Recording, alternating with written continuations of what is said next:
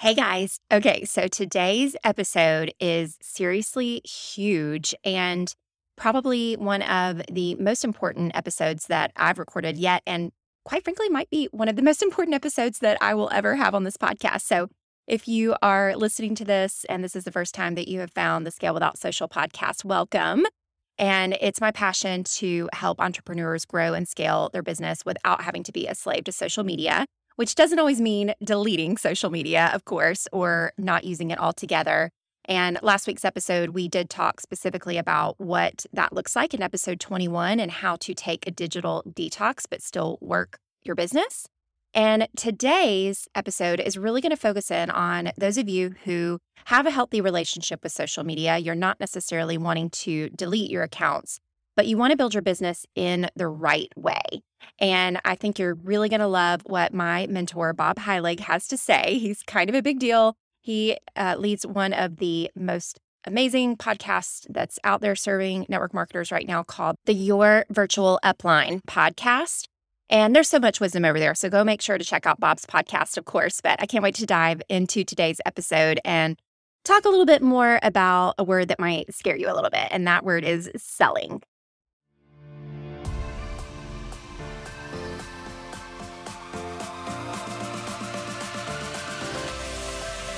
Friend. Welcome to the Scale Without Social podcast. Are you looking to build a long term passive income stream without having to become an online influencer? Are you searching for ways to stay focused and spend your time wisely? I'm Heather, an entrepreneur for nearly half my life. My passion is helping entrepreneurs create simple systems and use time tested strategies to take their business to the next level. I'm so excited to share with you simple tips, tricks, and tools to help you break down those big goals and grow your business debt free without having to sell your soul to social. In each episode, you'll have clear action steps and homework to hold you accountable to taking that next step towards your dreams. Are you ready to dream big, gain clarity, and feel free? Break out your favorite pen and notebook and let's dive in. Hi, friends. Okay, I am seriously so excited to have this conversation with someone who has absolutely transformed my life in business. And his name is Bob Heilig. You've probably heard of him. If you haven't, get ready to hear his story, both in network marketing and also in traditional sales, and how he has built his businesses with and without social media and doing it the right way by focusing on transformational conversations. So, Bob now leads an amazing community called Love Serve Grow that helps network marketers build their business. And I cannot wait to talk with him about this. So, Bob, thank you so much for being here today. Yeah, thank you, Heather. I'm I'm excited to get a chance to chat with everybody. I love the mission behind and the mission and the message behind the show. So I can't wait to have this conversation with you. Awesome. Awesome. Well, first, I would love for you to kind of give the backstory. Of course, I did interview you on my other podcast called Stories of Light, where we dive a little bit more into your your personal journey and testimony in business. And so I can link that episode in the show notes. But since this podcast in particular, I focus on helping entrepreneurs grow their business without being a slave to social media or having to become an online influencer. I'd love for you to start with just your background in maybe traditional sales and how you got to where you are today. Yeah. So I have my, my, I came up in traditional corporate sales right out of college and the, the end part of my career, I spent about 10 years in the medical sales space so I went I went through all that corporate sales training and that was really helpful for me in terms of my early personal development and growth. And then I got introduced to network marketing. I'm going to date myself a little bit here, mm-hmm. but all the way going back to the year 2000 was when I first got into my first network marketing company. Now I was relatively new in my sales career and but I mention that because when we talk about not becoming a slave to social media. I didn't have the option of building with social media back then. I can remember when I first started in my first network marketing company, having to be mindful of how many people I texted because text messaging costs so much money. And I can literally remember having my downline report faxed to me. Oh my um, so, you know, so we'll just leave it at that. But I had a, I had a four year stint in that company. It was a crash course in personal development and learning and facing my fears and growing as a leader. And I had a little bit of success, but never really what I thought or hoped that I would. And I actually wound up leaving that company thinking I would never do network marketing again. And I got refocused on my sales career and I said, I was going to work a job and I'm going to work hard and I'm going to make that be my thing. And I did that for about five years. And then I realized that I, I am an entrepreneur at heart. And I, and I, I just had these dreams of doing something bigger. And, and I got back into the profession in 2011. And in that second go around, taking a lot of the early lessons that I learned and understanding what I needed to do differently. I was a different person, admittedly. So at that point, I was older and little bit more mature. I had a much higher level of success in that company, and it, it enabled me to walk away from my corporate sales career. So Awesome. Well, that's one of the things I love so much about the network marketing industry is, you know, the barrier of entry is really low and truly anybody can do it if they just do the hard work. It's not easy, but it is simple as you teach. I learned that from you. But I'm sure that your background in selling in the corporate America and everything that you learned through that helped. Did, did you find that that helped your network marketing business?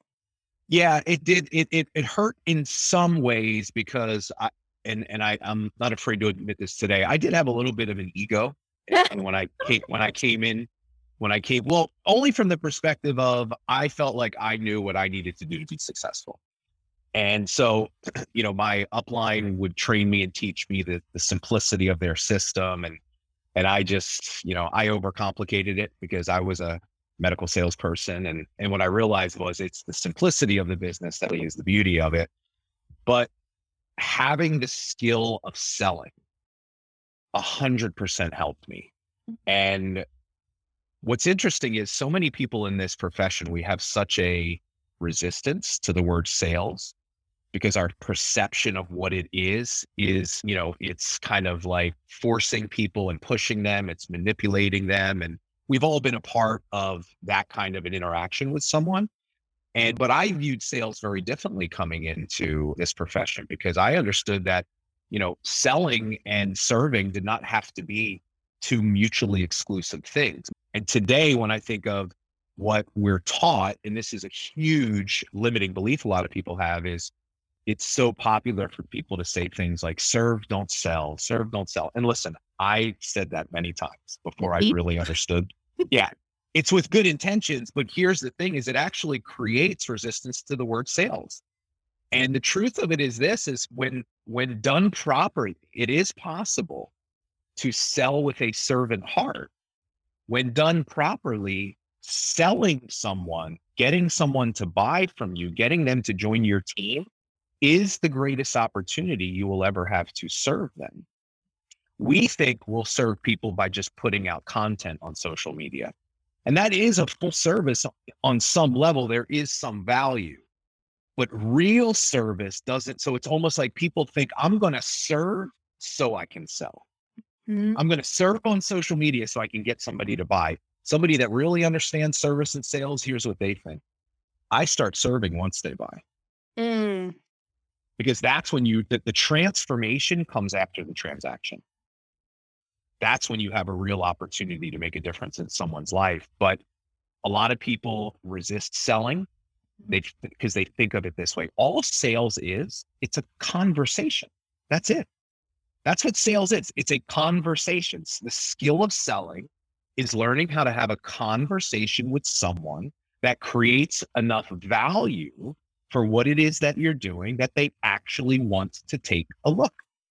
And in the mm-hmm. world that we live in today, this is a skill that is almost completely ignored because there's so much of a focus put on marketing and social media content, the whole attraction marketing phase, curiosity marketing. It's literally, it's led people to believe that if they just get good enough at doing things like creating reels or stories or lives, that people will just magically start showing up into their inboxes and DMs ready to sign up. And that does happen for a very small, very, very small percentage of people. But even those people, if you look behind the scenes, they don't have an actual business. They don't have freedom. Mm. Social media is their full time job, and they have to hustle every single day just to maintain what they're what they've created. For the average person, they can't even do that, but they're being sold a bill of goods that's simply not true for most people. You can't post your way oh, away to a successful business. At some point, you have to learn how to sell. What good is it putting all this time and attention into marketing? All, the only reason why we create content on social media is we hope that we it could create an opportunity for us to have a conversation with someone that could be a prospect. And then think about when that happens. People fall flat on their face. They stumble, bumble, fumble over what to say. They pitch right away and they lose people right from the get go. How does that make sense? I'll even take it a step further.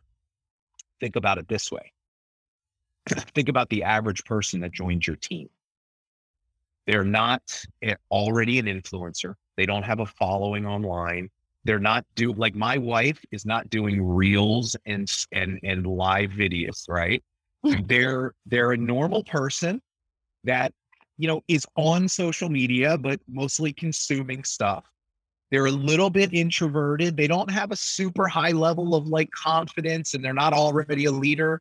And what happens is those types of people join our team and then we we say go be a marketer do reels, do stories. Yes. And it become it is so hard for them to do that. And here's the other side of it, because God knows, unfortunately, we see lots of these people, they just aren't good at it. like, how many times have you seen somebody, a new person, doing a reel or going live, and you're just like, oh man, I wish you would not do. I mean, let's be honest, their mm-hmm. marketing is a skill. And so we thrust them into this world of marketing. It becomes overwhelming for them. They put all this time and attention into doing it, and it comes at the expense of having conversations. So, what my point is this selling is a skill that is way easier to teach a new person than marketing. They might not know how to do a reel, but you want to know what they know how to do? Have a conversation with someone. But the thing is this they have to be intentional about the kind of conversation they have. So we teach a specific way of selling we call transformational selling. But if you can teach somebody how to sell, how to have a conversation that creates value, they'll get results way faster. But then here's the other side of it their marketing will become better. Mm. Because let's think of what is marketing. All marketing is, is having a sales conversation out loud the best marketers in the world are also the best salespeople. Mm. The reason why their content gets all that engagement, followers, and all those results is because they fundamentally think about what they do and say differently than you. Now, they don't talk about selling. Some of them are not even that conscious of the fact that they're what they're doing is selling through marketing, but that's all marketing is. So if you can teach somebody some of the core basic principles of sales, how to do it the right way, and they then begin to take some of those same conversations and just have them out loud through their content, all of a sudden they start seeing results, right? How many people that are listening to this now are like, well, Bob, I'm doing the reels and I'm doing the lives and I'm on five different platforms and, you know, but nothing's happening. It's because you don't know how to sell. That's, that's the bottom line reason. So so when I realized that and I thought back to my old sales training and I'm like, man, like it's to me, it's so obvious what people need today. In our business, now doing coaching and, and having having had a chance to work with lots and lots of students, it is so crystal clear to me that the world we live in right now, today, in this very moment, June of 2022, this is, I think, the most important conversation that anybody needs to hear in this profession today. Wow my goodness, so much goodness there. And something that really stood out to me that I think a lot of network marketers, and I'm curious to get your opinion on this, that it's a disservice to focus on marketing as the primary method of generating and building a network marketing business because there are so many women like your wife for example who don't want that their their personal definition of success as you talk about a lot in love serve grow isn't to become an online influencer. And so they're not joining, not because they don't love the product or because they don't know how to have a conversation, like you were saying. They're not joining because they don't want to show up in the way that they see people showing up in their business. And so I know that's who I'm speaking to through this podcast is the person who wants to do it in a different way. But I'd also love you to address head on because I want to be very clear that some people avoid social media or marketing out of fear. And one of the things I loved learning from you through Love Serve Grow is the principle of growth oriented actions versus income producing activities. And so I'd love for you to talk about that, like kind of conviction for someone from someone who doesn't want to show up that way versus someone who is afraid of what that looks like. Yeah. So I'd love to start with this first, and then we can talk about the whole GOA IPA thing. Why would somebody be afraid to go online and put themselves out there? It's because they lack the clarity in terms of who they are creating the content for. So here's one of the things that I'll hear quite a bit from our clients. They'll say to me, you know, I'm totally fine going live in my team Facebook group, but the mere thought of me doing that on my personal profile is like, you know, paralyzing to me.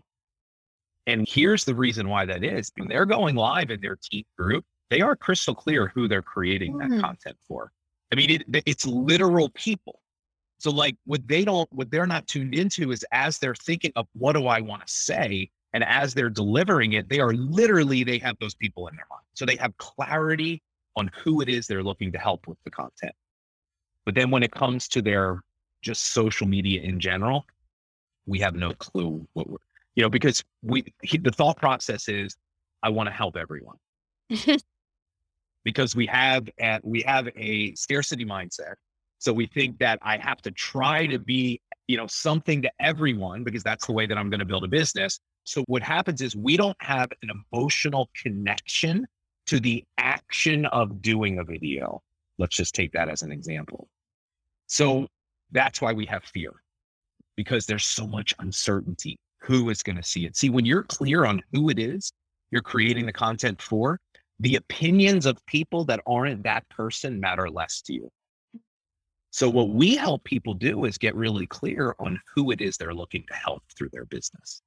And what what I find in most cases, when you can walk people through this specific process, there's always a specific person that they're looking to help through their business. And then there's a specific person that they're looking to help through their products. Those people may or may not be the same. But when you can give people the clarity on who that is, this is what we see from our clients all the time. They'll say, I'm going live and I feel totally different about it because now in their mind, they literally can think of and see the person. Now, it's not an actual person, but in their mind, they know that there's those kinds of people out there. So it helps them get over the fear of doing that. So I find in most cases, fear really stems a lack of confidence, also from a lack of clarity.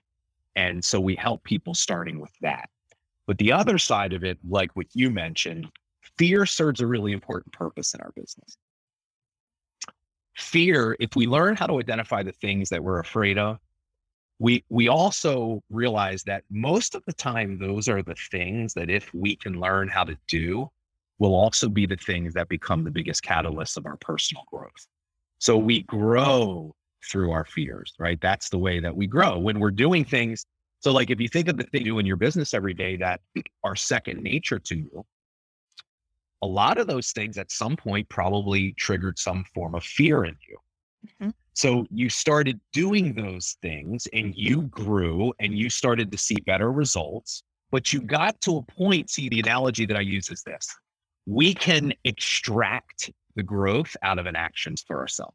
So maybe you're somebody that you used to be deathly afraid of reels, but then you started doing reels and it helped you grow personally. It started to grow your business. But you've gotten to a point now where you do reels, mm. you don't even have to think about it, but you're stagnant and you're stuck. Well, it's because reels are no longer a growth oriented action for you because it's not triggering fear. So, what we say is, what are the things that when you think of do cause you to feel fear? So, we help people identify the actions where they have the fear and start leaning into doing those things so that mm-hmm. they can continue to grow and get better. So anybody that is in our community or has ever heard me talk, when we talk about fear, we have a term we call red light story. So where are your red light stories? And the way that, you know, a lot of times people they get discouraged when they feel afraid or they have a red light story, they beat themselves up. Well, when you understand what I'm teaching you now, you you won't get discouraged when you're afraid. You'll actually be excited and you'll embrace the fear because you'll recognize that that fear or that red light story right on the other side of that is a growth oriented action. It's a chance for you to grow. And in our community with this thing that we teach called Love Serve Grow, a huge shift that we help people make is to become growth oriented instead of results focused. Hmm. So when we're feeling afraid, it's because we're attached to and focusing on the result of the action. We define success by the yeses or the nos, and that's always going to be a scary proposition for us. When you become growth oriented, you look at fear as an opportunity for you to grow. Growth becomes the primary objective and concern and what you believe is that if you grow, the results will come to you. So letting go of our attachment to results. So that might mean I'm going to do a reel. I'm afraid of it. I'm not going to attach myself to how many people watch it or how many people like it. I'm going to do it because I know if I can face that fear and do it, that I am a success because I did it and I grew. You're not a success because of how many people liked it or watched it or shared it. Far too many people in this profession define success by the external results and achievements of their business. And it's a failing proposition 10 out of 10 times. Oh man, that was a big lesson that I had to learn because when I first found your program, I was definitely what you call an accidental leader. I was having results personally because, like you, I was kind of doing things my own way. I came from the background as a traditional entrepreneur, but unfortunately, it wasn't necessarily leading to duplication on my team. And so, one of the things I know I learned from you is that if it works for me, but if it doesn't work for everyone on my team, then it doesn't work in network marketing. And so, what I am curious to get your opinion on is in terms of social media and things like niching down or doing two reels a day every single day, jumping on multiple platforms, taking over TikTok. Do you find that that is something that can duplicate well? And is that something that only works for some or can work for everyone? What, what's your take on that? Yeah. So let me, first thing I'll recommend to everybody completely eliminate the word niche from your vocabulary. Amen. Amen. Okay. I haven't met a single person that will use the term niche and it makes them feel better about themselves. We have I go through those kinds of trainings and I'm more confused than I, when I started. So here's what you need to start saying to yourself Who is the person you want to help? It's an actual person. Okay. So just that as, you know, context for this discussion. But so here's a big part of what we teach today, Heather. We, as I mentioned earlier, we teach aspiring network marketing leaders how to create hustle free success and build a life first business. Now, a really big part of this is learning how to do less. Mm. Doing less is one of the most important things that you will ever do in your business for sustainable success. Most of the people in this profession today are hustling harder to success. And what I mean by that is hustling harder is based on two beliefs that really don't serve us long term. That the only way we can be successful is we have to go fast and we have to do more. This hustle culture that's really been kind of modeled to us today in this space is literally killing people's businesses because see the person that we serve in our in our business and we're really clear on this she is a person of faith and she has a family and so by the just the nature of those things. Hustling harder will always feel like it's in opposition of her values and priorities. Now, if you're a single person and you want your business to be your life and you're fine working 24 7, guess what? So be it. I'm not judging. But as a father and a person of faith, those things are not in alignment with what I want. I value freedom and I value faith over financial success. Doesn't mean I don't want to make a lot of money. I do. But if you gave me the choice of money or freedom, I'll choose freedom every single time. So, but so many people are hustling. And what happens is we're doing a lot, we're working hard, and we're not seeing the results we want. So we keep doing more. Well, maybe I need to go to TikTok because somebody said TikTok. And now, well, I'm doing reels, but I'm not doing enough stories. Now I'm going to do stories. And I got my Facebook group. Like we're people are spreading themselves way too thin. And what winds up happening is we get exhausted and we burn out. You can't sustain success that way. Some people can become successful, but most people will just struggle to create any kind of results. They'll be spending lots of time and effort and going nowhere. So the first thing we teach people is this you must slow down and you must start doing less. This is very hard for people hmm. because we live in a very transactional profession where hustle is the accepted standard of how you become successful. We've been force fed massive action, go fast, recruit 20 in 20 days. And we've all heard these things, and this is what we're led to believe.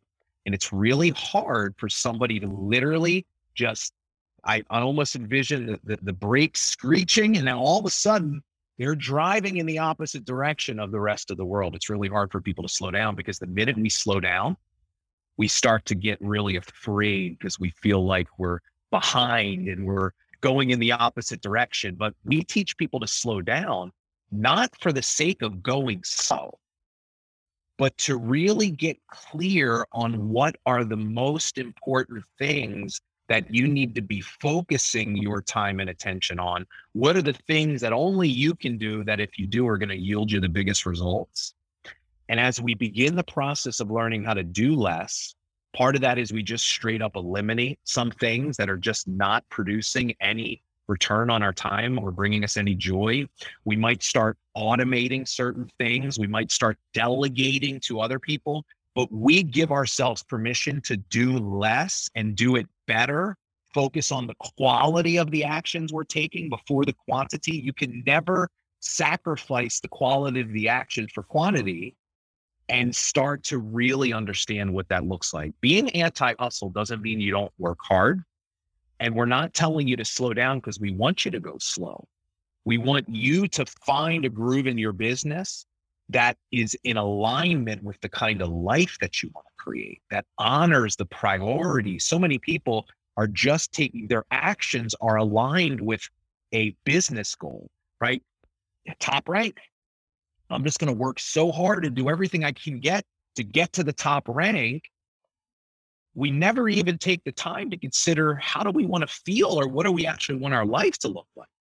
See, if you start there and then you look at your business not as the end, but a means to an end, you start to give yourself permission to show up in your business differently. And by the way, not everybody's goal is the top rank, and that's fine. If you're clear on the kind of life you want to create, how you want to feel, and what's most important to you, and you understand what kind of a business you would need to create to support you living that life, that goal of yours might not be anywhere near the top rank. And guess what? It is amazing and it is totally fine. And we need to learn how to support and encourage and cheer people on that that's where they want to be. So do less. If you're doing 10 different things and it's not working for you, recognize that. We, I challenge anybody, do one thing for 30 days. Mm. One thing choose one thing for 30 days. If, like if you're struggling in your business right now, I promise you, you could stop doing everything and it's not going to make any difference for you because you're not, it's not working for you now as it is. So just press pause on it all, slow down and stop and choose one thing to focus your time and attention on for the next 30 days. Because here's what will happen as you begin to do less and simplify, your accountability will increase. Mm. You will be less likely to follow through and do the things you want to do if you're asking yourself to do too much. So here's the roller coaster of inconsistency that so many people on because they're just putting too much demand on themselves. See, give yourself permission to just do one thing at a level that you know is doable for you and watch how much more likely you are to do it. And if you're more consistent and you're doing things the right way, you're focusing on the quality of the actions, what'll happen is you will create better results in far less time and effort. Well, and it's funny you say that because as you're you're talking about this, I think what can happen. I think about a girl on my team. She's an amazing leader, Leah, who has learned how to do sales the right way. And she decided for 30 days, this was back in November, to go all in for reels, like so many have done. And through that focus, wound up having a tremendous personal result, which was absolutely mind blowing. And I'm seeing it now, some of those numbers even b- blown out of the water by people who are doing the same thing. But what happens is that leader, either if we're leading that leader or they are that leader, sometimes the comparison aspect sets in when we recognize those high sales. And I know one of the uh, principles that you also talk about is the gap and the gain from that awesome book that I learned about through your community. And that gap from where people are and where they want to be starts to widen as people start to have these incredible results from doing exactly what you're talking about. So, how do you handle as a leader or having a leader on your team who is having massive success and how do you balance recognizing them and giving them that that credit that they deserve without creating that kind of comparison or FOMO or feeling of people having to work harder? Yeah. Well, so you have to recognize people like that, right? I mean, somebody's working hard like that, you that's you need to recognize those people. I think what you do, there's a couple of things that come to mind. You need to recognize other types of people as well. Most leaders only recognize for the big achievements they don't acknowledge the fact that there are all different types of people with all different levels of commitment and time that are in an organization. So you have to be super intentional about how you recognize and who you recognize. We have to take into consideration diversity. We have to take into consideration commitment level. We have to take into consideration balancing achievements and activity and effort. Like you should be recognizing people just for putting in the work you should be recognizing people that are demonstrating the value that you want to embody in your team. Like in our community, Love Serve Grow, one of our values is family is a family first business. So we literally recognize people that don't work. That people that people say for the first time in a, in since I can remember, I completely shut my business off for the weekend. Yes. I'll give you an example. We had one of our one of our community members said, I, I don't remember exactly, but she was going on vacation with her family, and she told her husband that she wasn't going to work her business for the week vacation, and she was like, he almost had a heart attack.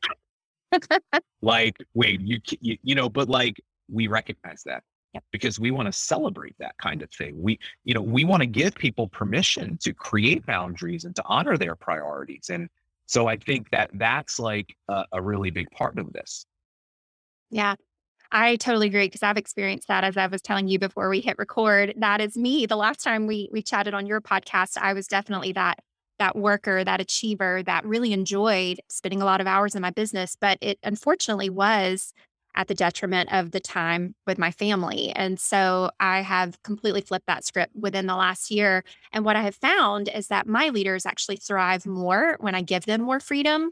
And I can think of a specific example very similarly when I went on vacation with my husband and I it took everything in me to just shut that phone off and not respond. But I had coached this new artist on how to launch her business and do it the right way. She had everything she needed to run with it. And sure enough, she did. And she reached the top 2% of the company. So it has a, yeah. a, a kind of a ripple effect when you do it. And, and now it's become more of a rhythm for me to to want to be more like that. So I'm so thankful that you that you taught me that. Yeah. It's well, so that's such a great example, Heather. Because so the way that I say it, I just I sent an email out to our community last week about this. Yes, I forwarded it to that leader. Yeah, actually, okay. I, so we remember this.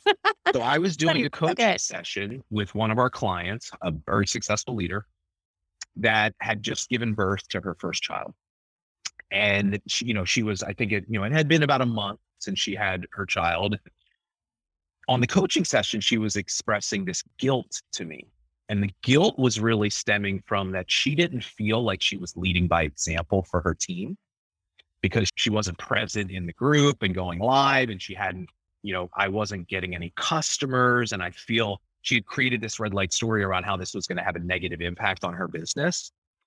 And what I pointed out to her, eh, I said, I said, what if leading by example wasn't always about you doing? Sometimes the best example that we can set as a leader is about us not doing in a very intentional way. I said, you want to know the best thing that you can do for your team right now and make sure of your business? Focus 100% on being a mom and make sure everybody knows that that's what you're doing. Honor that priority of your life. Because it's like, and, and this was somebody that these fears were unfounded. Her business wasn't suffering, right? I'm like, show people why we do this. Like, be the living embodiment of freedom. And don't feel guilty for that. Don't be apologetic. Celebrate it, right? You have a responsibility to people not to work. And, and where this really becomes damaging, Heather, is your your real leaders. Mm. Because I can remember as I started rank advancing up and I started to see behind the curtains of our top mentors, and I started to see how much of a hustle life they had seven days a week. The answer was always do more. You're not talking to enough people. You know, my mentor guilted me one time because I didn't have a meeting on the weekend. He goes, Oh, must be nice to take off on the weekends. I got three meetings. Like this was the this was how I was brought up. And what it what it did for me was it started to create an internal resistance to success because I'm like, I'm already working so hard and I'm so far from where he is. So he's telling me in order for me, like, I'm gonna get there and be work like, why am I doing this? Right. And so that's part of it. But you, what you just said is the other part of it. When we step away, what it does is it creates a space. It's like a vacuum for other people to have to step up. So when you do things like that, it forces you to delegate. And what happens as we begin to delegate and give other people the opportunities to do things, those become opportunities for them to grow and elevate in their own leadership. So we say delegate to elevate. Mm-hmm. And so that ties into doing less. One of the most important things as a leader you can do is learn how to do less. It's this constant pursuit of learning how to gracefully say no to most of the stuff that you can do to only focus on the things that you must do. Ah, that is so good. And I, I love that you brought up that that story and that email. And it is it's so relevant. It was really cool and full circle for me to be able to literally hit forward and send that to Ariel and have us both of us reflect on the impact that that's had on our business. And also a reminder for her because she has a newborn now. That's the cool thing is she's exactly yeah, that's that base. So it's a good reminder yeah. for her on how to show up and, and that way for her growing team. Can we circle back to that last question though? Because I do have something else I want to add so why do we do that so much? There's only two different types of mindsets that you can have in your business. Okay. This is one of the things we teach in our Love Serve Grow program. You're either transactional or you're transformational. These two concepts are the through line for everything in your business. You sell transactionally or transformationally. You lead transactionally or transformationally, and what determines that is your mindset. Are do you think transactionally and transformationally? So here's the biggest difference. We've already kind of talked about this. Transactional thinking is always results focused. Mm. So your definition of success is tied directly to the results of your business. So like when we think of somebody saying yes or no, somebody says yes, we feel validated, we feel good enough, we feel like we're doing something right somebody says no, it's the exact opposite. See, because we go even further than just defining success by the result. We literally attach our sense of self worth to the results. And when you have a transactional mindset, no matter what you do, it's never going to be enough. Because one of the predominant conditions with a transactional mindset is compete and compare. Mm. It's a it's scarcity thing. So you'll set a goal You'll start working towards that goal. You'll you'll get three quarters of the way there, which was further than you've ever gotten in your business. But the only thing you'll focus on is the fact that you fell just short. So this is the gap in the gain that we're talking about. When we're transactional, we're always focused on the gap between where we are and where we said we wanted to be. The goal is success or failure. The goal is I'm good enough or I'm not good enough. Mm. Never mind the fact that we just achieved something in our business we had never achieved before. Never mind the fact that we showed up every day and did the work, stretched ourselves, faced our fears, grew, saw progress. We didn't count the small wins. We just focused on the gap. That's the reason people compare because they have a transactional way of seeing the world. They see one person out there that did something more, and we immediately compare what we did to that other person. The way that we try to mitigate that is we teach people how to more of a transformational mindset. And a transformational mindset is one where you're not, it's not that you don't want the results, you do. You still have goals when you're transformational. You still want people to say yes, The difference is you don't need them to say yes, and you don't need to hit the goal to feel better about yourself. Your self worth is not rooted in what you do, it is rooted in who you are. It is inherent in your creation. And when we let go of our attachment to the results, when we learn how to make ourselves feel better despite the results, when we learn how to start focusing on growth and our definition of success shifts from I got the result to I did the work, I grew, I'm counting my small wins. You're not a success when you hit the goal. You're a success every single day that you show up working towards the goal. When you're showing up with that mindset, you don't compete and you don't compare. You don't view other people as competition. You don't, from a place of scarcity, see someone else's success mean that there is less for you. You don't compare yourself to others. You compare yourself to yourself. You run your own race. You give yourself a little bit of grace and a little bit of compassion to know that everybody's journey is different. And it doesn't mean that those thoughts don't creep in, they always will, but you stay rooted in this transformational mindset. And that helps you begin to let go of some of these things. Yes. Yes. Amen to that. Okay, so whoa, how much gold did Bob just bring? Well, I have good news for you. This interview is not over. I decided to split this interview into two because we were just having such an awesome conversation. And I know your time is super valuable. So we decided to split this episode into two parts. Ne- the next uh, episode, episode 23, will be the second part, and you will not want to miss it because we get into everything from the social selling versus network marketing versus affiliate marketing and how that is impacting and changing our industry. And I get Bob's advice and insight and wisdom on some pretty tough topics. So you're not going to want to miss it.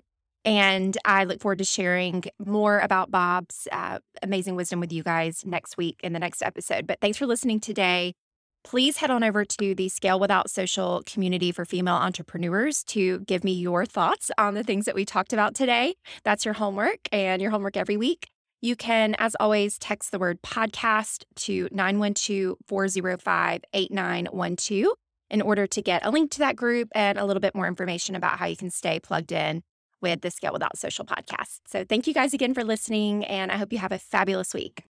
Thank you so much for listening today. If you found value from this episode, it would mean the world for you to leave me a review, or even better, click those three little dots on the bottom of your screen to share with a friend. Sending you hugs and gratitude. Have a great week.